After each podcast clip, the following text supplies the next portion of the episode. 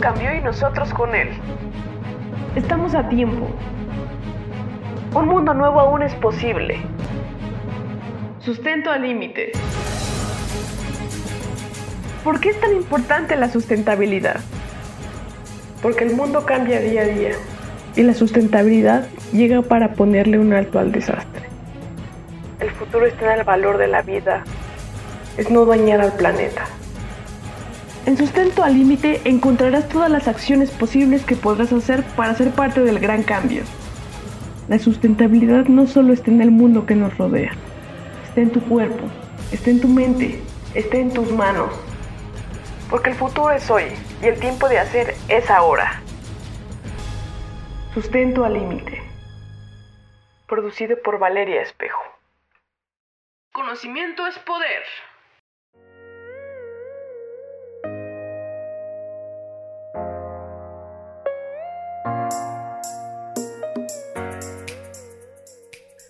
Chicos, bienvenidos a otro episodio de Sustento al Límite. Y el día de hoy estoy súper emocionada por el tema que hablaremos.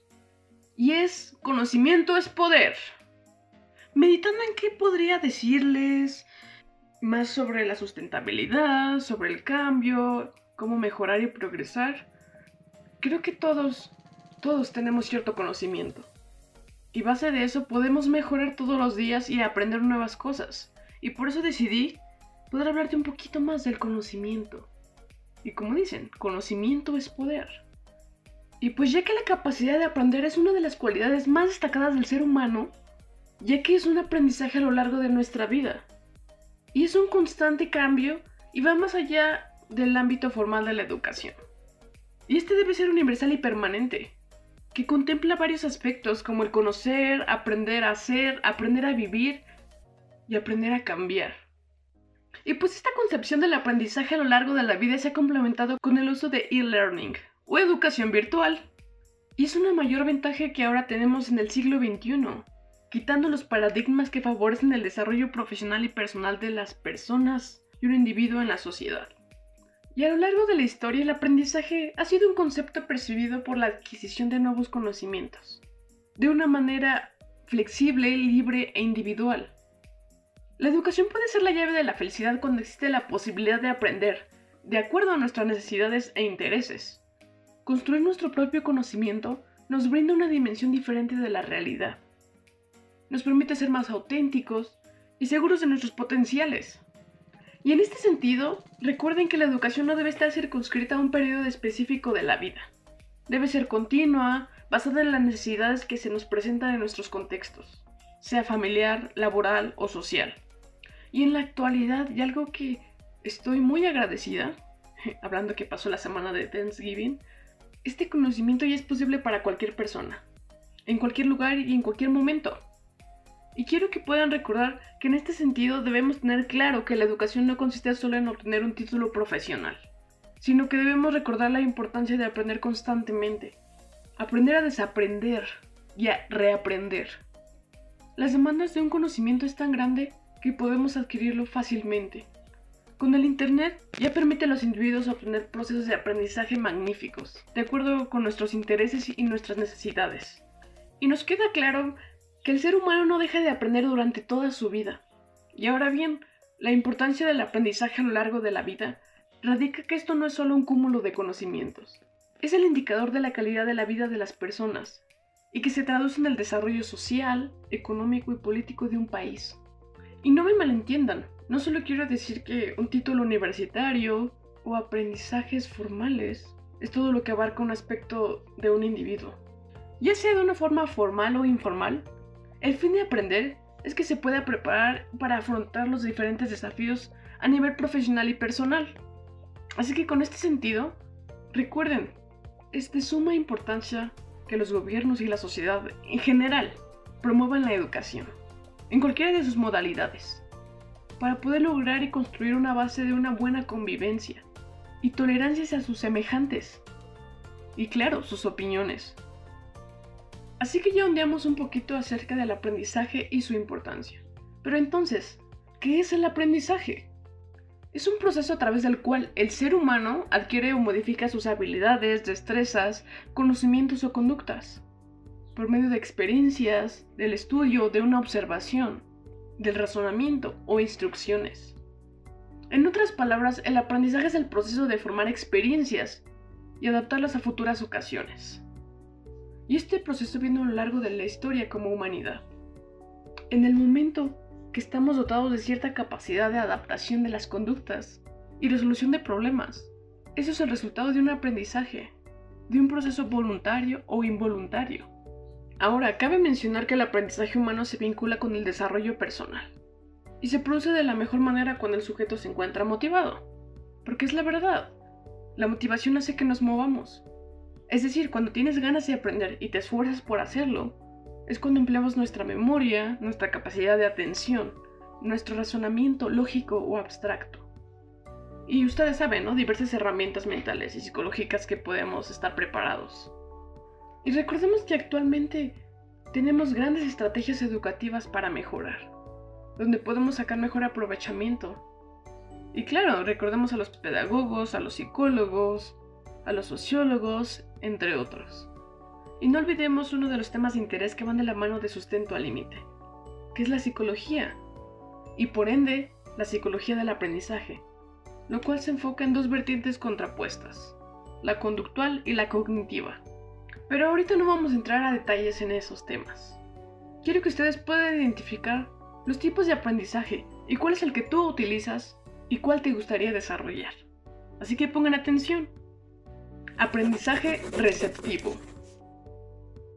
Y es uno de los más fáciles, ya que es cuando aprendemos únicamente solo a comprender, entender el contenido y luego reproducirlo, sin que medie ningún tipo de descubrimiento personal. Esto podría decirse como un proceso. El siguiente es aprendizaje por descubrimiento.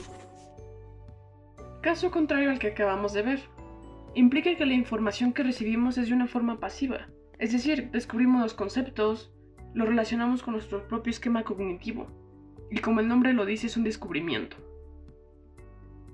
Aprendizaje repetitivo se basa en la repetición y es el contenido de aprender y aprender, para poder fijarlo en nuestra memoria. Es conocido como caletre o aprender a la letra. ¿Por qué? Pues es como aprendemos las letras. Por repeticiones, repeticiones, escribir, escribir, dictados, dictados. Ay, recordé la primaria. Siguiente, aprendizaje significativo. Nos permite poner relación a nuevos contenidos con lo que ya sabemos incorporándolos, ordenándolos, para darle sentido a lo que estamos aprendiendo y que tiene un mayor significado. El siguiente, aprendizaje observacional. Se basa en la observación del comportamiento de otros, considerando modelos o la posterior repetición conductual. Aprendizaje latente. Y en este caso adquiere nuevos comportamientos que permanecen ocultos, o latentes como dice el nombre, hasta que se recibe un estímulo para manifestarlos. Aprendizaje por ensayo y error. Y este aprendizaje conductista por excelencia es el que prueba respuestas a un problema, tantas veces como sean necesarios para aprender y encontrar la adecuada respuesta. Aprendizaje dialógico. Y de ahí los diálogos de Platón, sosteniendo el diálogo entre iguales, como hacían los antiguos filósofos griegos, así que esto está desde la antigüedad. Te hace preguntar, ¿qué tiene que ver el conocimiento con la sustentabilidad? Pues déjame recordarte que va de la mano. ¿Por qué? Porque sustentable está formada por raíces latinas y griegas, que significa que puede soportar y que puede evitar que se extinga. Es decir, tanto como humanidad, así como el planeta debemos de evitar que se extinga y poder progresar de una manera sostenible y perdurable. Entonces, esto implica poder tener un desarrollo personal, no solo ambiental.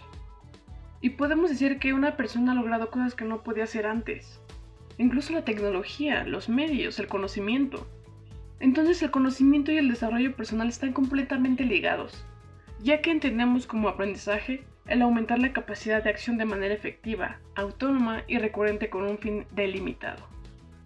Y esto nos lleva a la siguiente pregunta. ¿Qué implica aprender? En algunos ámbitos de nuestra vida, aprender es realmente fácil, pero todos tenemos ciertas áreas que aprender es sumamente difícil. Y esto tiene que ver que para poder aprender necesitamos salirnos de nuestra zona de confort. Y vamos a recordar que la zona de confort es todo aquello con lo que nos sentimos cómodos y no nos cuesta mucho esfuerzo. Todo lo que conocemos, dominamos y tenemos experiencia. Entonces es parte de nuestra zona de confort. Cuando decidimos aprender significa también abandonar nuestra zona de confort para entrar en una zona de aprendizaje, lo que significa dejar de estar cómodos entrar a un mundo desconocido.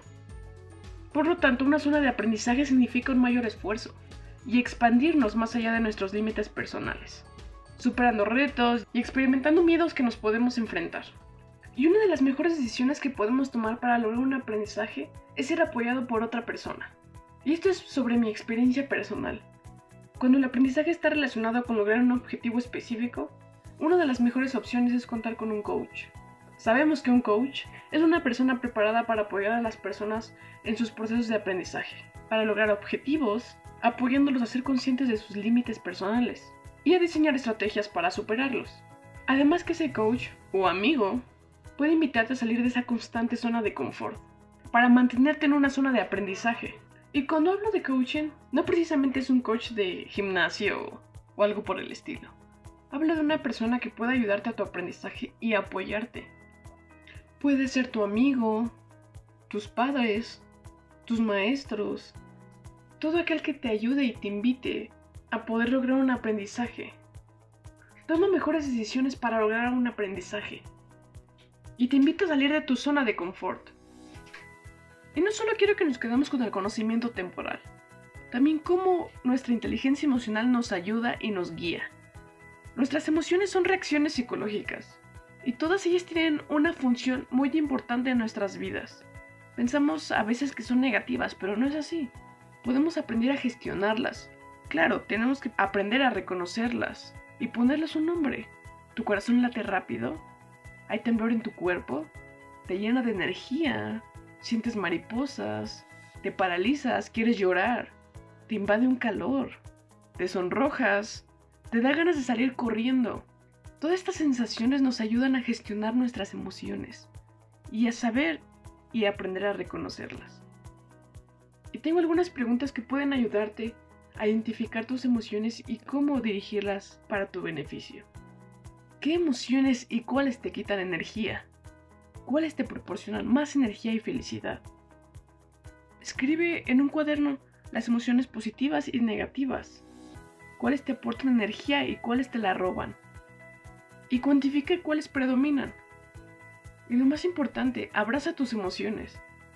Recuerda que la clave no está en no sentir tus emociones, sino en expresarlas más sanamente. Abraza tus emociones y entiéndelas, siéntelas, pero no te enganches en ellas. Así que ahora sabes, la inteligencia, el conocimiento, no solo está en lo que aprendes, sino en lo que sientes.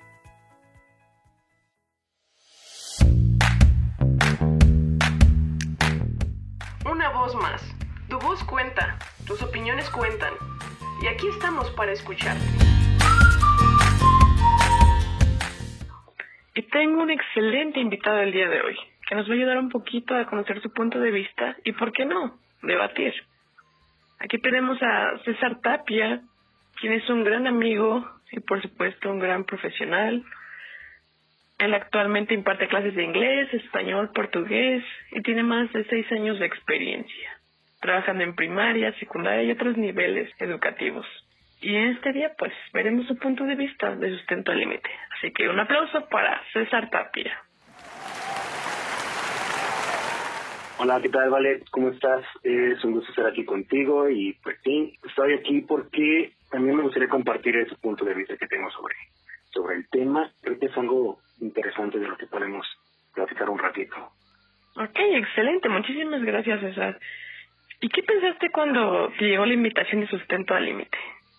Pues la verdad fue muy interesante porque, bueno, muchas veces queremos compartir lo que pensamos, lo que sentimos, y creo que esta es una gran oportunidad.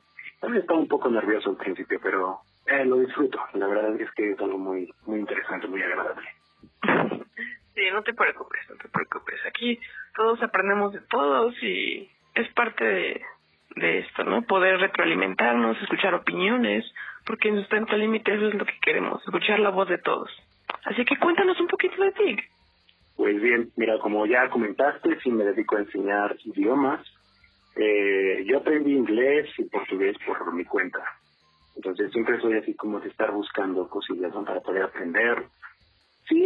Cosas necesito que alguien me enseñe, pero prácticamente siempre me ha gustado aprenderlas por mí mismo. Entonces de esa manera yo aprendí inglés y portugués y con el mismo método que yo aprendí es con el que estoy enseñando. Afortunadamente he tenido éxito y pues vamos bien. Esto es una de las cosas que me gusta hacer, como buscar en no sé, en redes sociales. Por ejemplo, uso mucho YouTube, Facebook para buscar tutoriales y aprender cosas nuevas. Es uno de mis pasatiempos.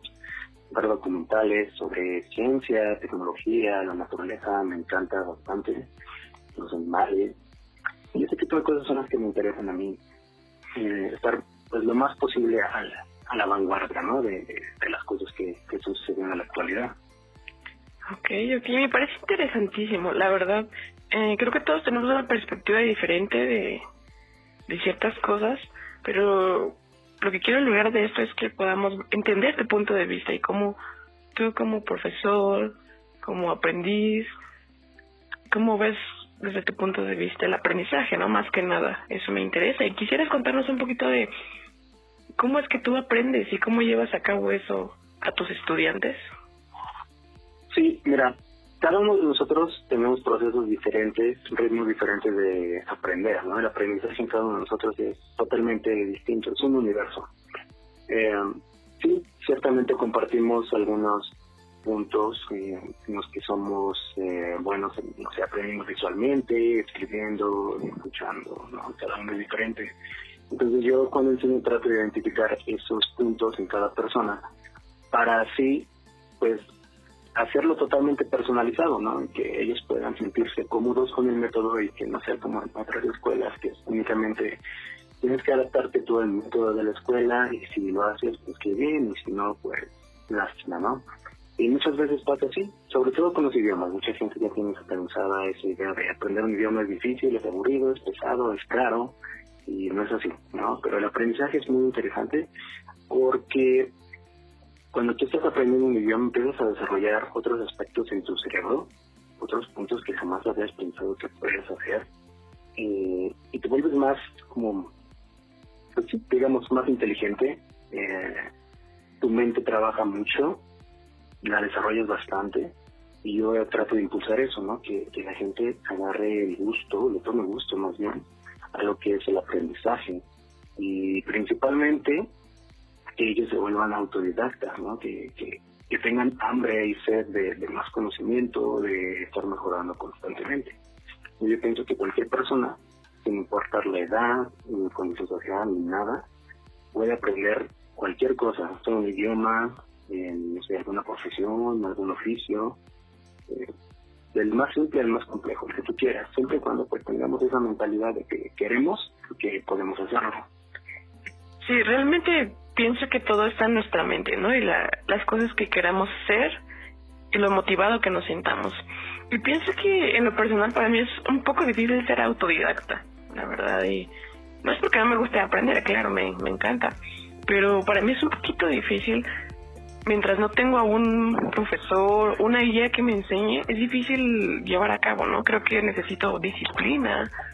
O no sé, tal vez he moldeado mi mente de una manera que necesito que una persona pueda estar siempre guiándome y enseñándome, ¿no?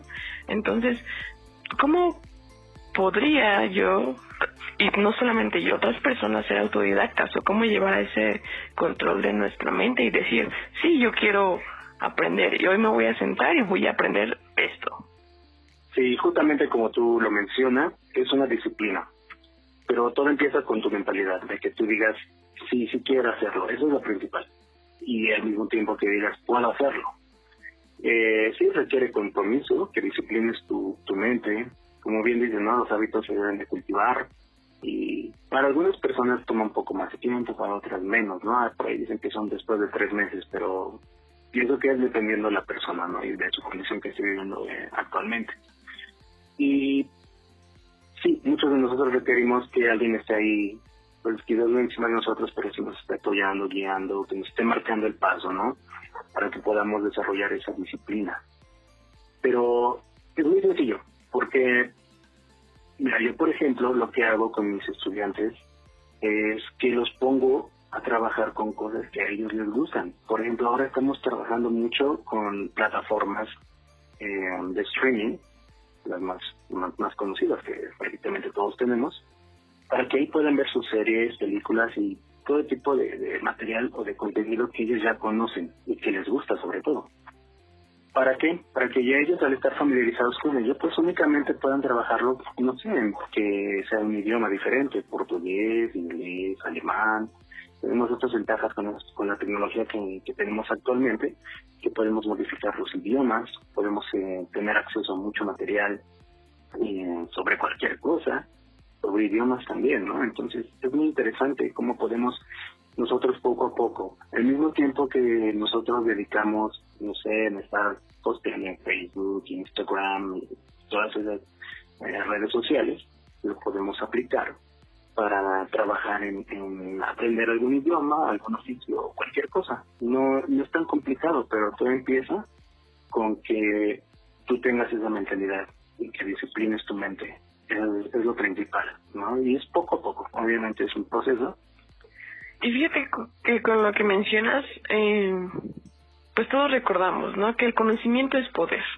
Y estoy totalmente de acuerdo con esa frase, porque nos abre puertas, no solamente laboralmente, sino en cualquier ámbito. Nos ayuda a conocer personas, a poder sentirnos plenos, ¿no? Porque mentalizarnos hacia el camino donde quiera que vayamos nos ayuda a saber qué es lo que preferimos, preferimos lo que queremos alcanzar, cuáles son nuestros pensamientos, lo que elegimos, las ideas, las creencias.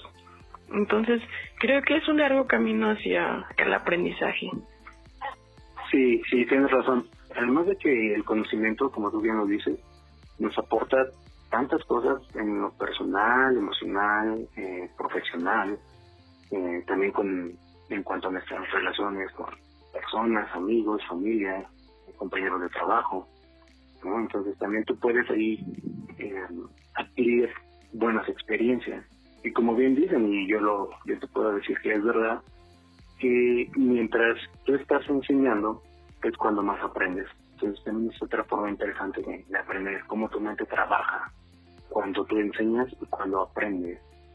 Entonces es diferente, pero a la par tú estás adquiriendo pues experiencia, conocimiento, y tu mente empieza a trabajar de una manera que no puedes imaginar, porque es algo en lo que tú nunca habías o te habías enfocado y lo vas desarrollando poco a poco y cuando te das cuenta ya puedes hacer varias cosas. Eso me ha pasado a mí.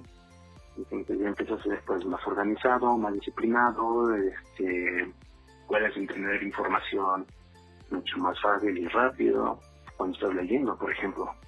Es, es muy interesante cómo trabaja nuestra mente, pero siempre y cuando nosotros y la estemos eh, disciplinando, ¿no? Trabajando en ello. Y así podemos hacer prácticamente cualquier cosa. El límite siempre lo vamos a poner nosotros.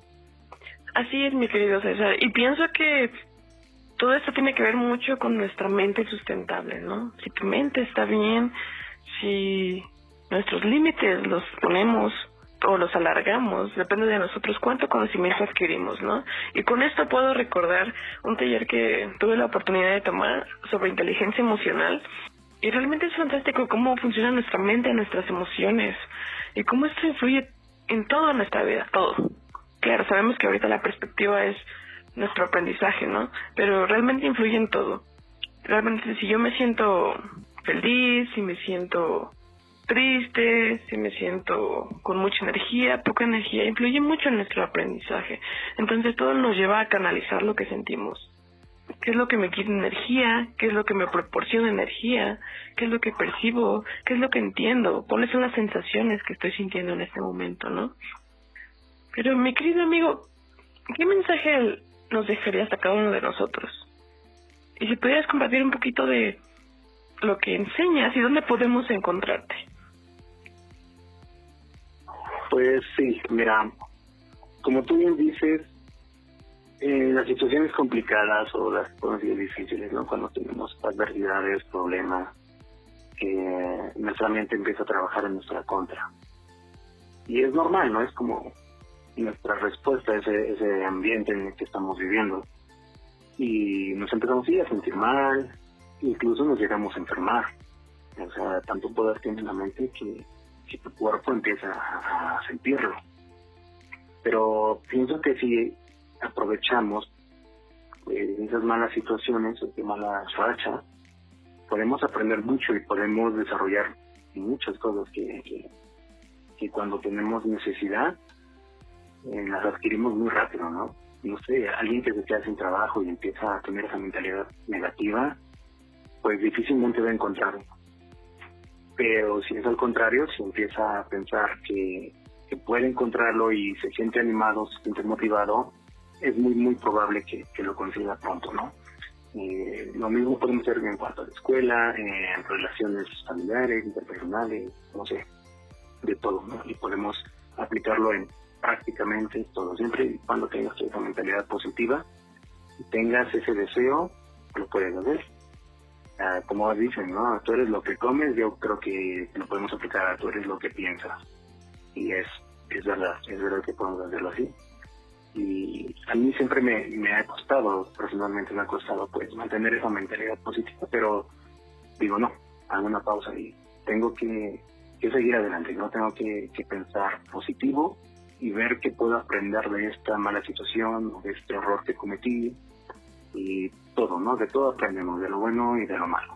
Eh, pues aprendemos quizás más de, los fracasos, de los errores y pues todo eso nosotros, en que podamos retomar nuestro camino, que nos podamos levantar y, y voltear hacia atrás, pero para verlo como una enseñanza, ¿no? No para quedarnos ahí eh, atrapados en ese, en ese pasado, en esos errores, y poder así tener ya lo que mucha gente llama como una experiencia. ¿No crees? Y a mí me gusta eso, que, que la gente pues pueda tener esa mentalidad positiva, ¿no? conozco personas que les pasa de todo y siguen positivo, sonriendo y con mucha energía, ¿no? Y otras que con algo tan sencillo como, no sé, quedarse sin saldo, ya es como que se les arruinó el día o el o no sé, bastante complicada esa situación, ¿no crees? Y a mí me gusta que, podamos tener desafíos porque nos hace fuertes, nos hace mejores personas, siempre y cuando enfoquemos esa energía en algo bueno. Y bueno, referente a lo que son mis, mis clases, pues em, yo estoy trabajando por mi cuenta ahora, aprovechando, como te digo, este tema de, la pandemia. Yo me quedé sin trabajo, entonces pues dije, tengo que hacer algo, ¿no? Tengo que eh, aprovechar mi tiempo y los, mis conocimientos en lo que sé hacer. Y fue allí como empecé a darlo en línea. Eh, pues me pueden contactar vía WhatsApp, y estoy dejando el número contigo. Y con mucho gusto les puedo ayudar. Eh, yo puedo decirles que van a aprender bastante rápido. Sí, excelente, excelente César. Y creo que estas experiencias que nos cuentas y tu experiencia como profesionista nos ayudan a entender un poquito más cómo queremos ver nuestra vida y hasta dónde queremos llegar, ¿no?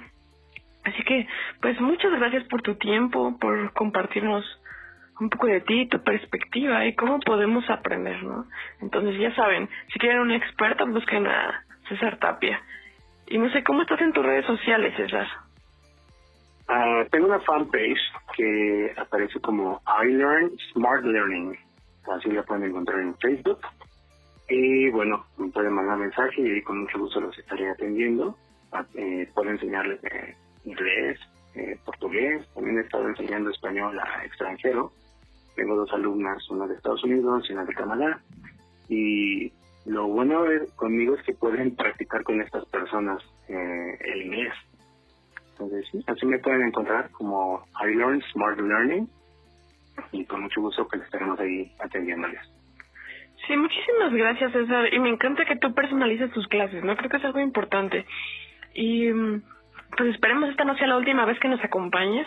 Y pues gracias por acompañarnos. Esto fue Sustento al Límite, chicos. Y recuerden, para que tu mente sea libre y llegues a tu luz, debes de soltar todo lo negativo responsabilizarte de lo que haces, de lo que dices y lo que piensas. Cambia tu narrativa, pon tu mente positiva y busca hacer siempre el bien para ti. Aduéñate de tu cerebro. No dejes que tus pensamientos te controlen. Y sé que ese conocimiento que vas a tener y obtendrás servirá para bien. Así que este fue un pedacito de una perspectiva más de César Tapia. Esto fue una voz más.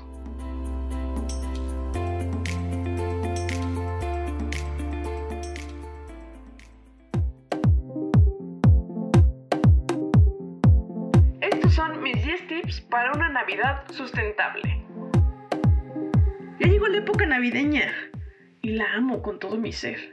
Y con ella uno de los momentos del año donde más consumo de energía y recursos hacemos.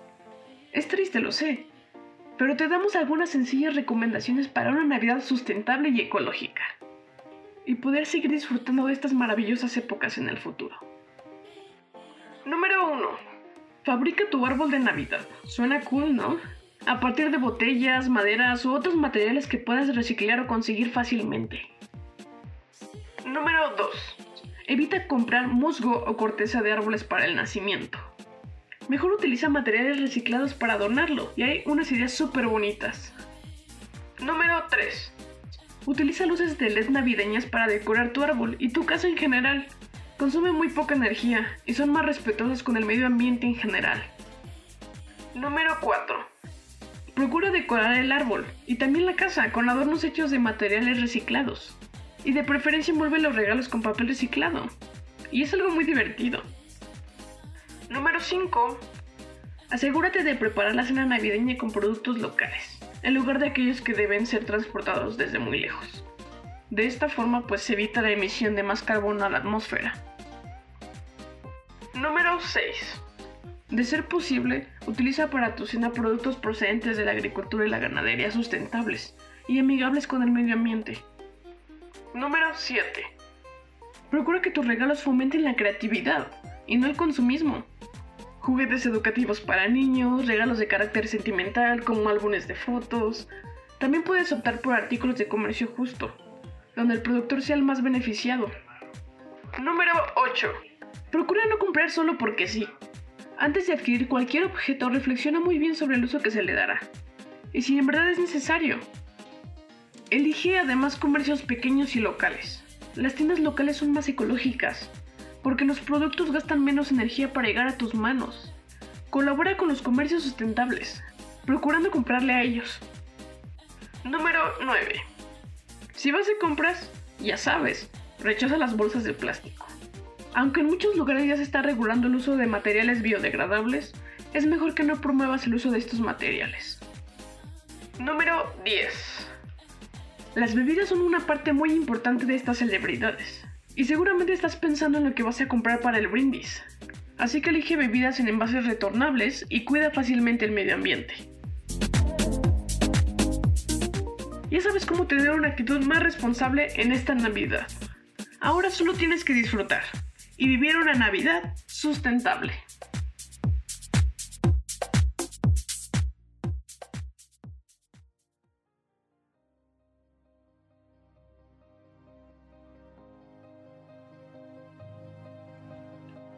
Haciendo con tu vida?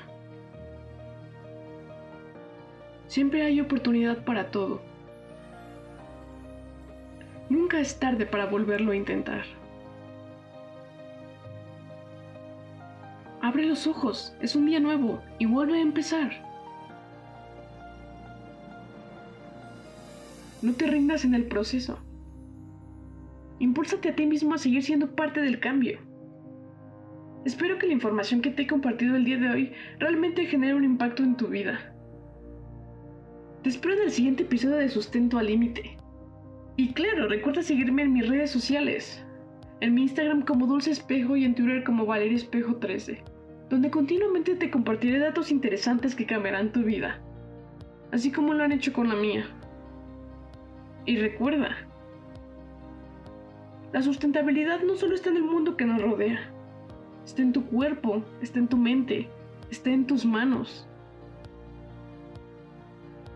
Ten una excelente semana. Espero que nos sigas escuchando. Saludos a todos. Chao.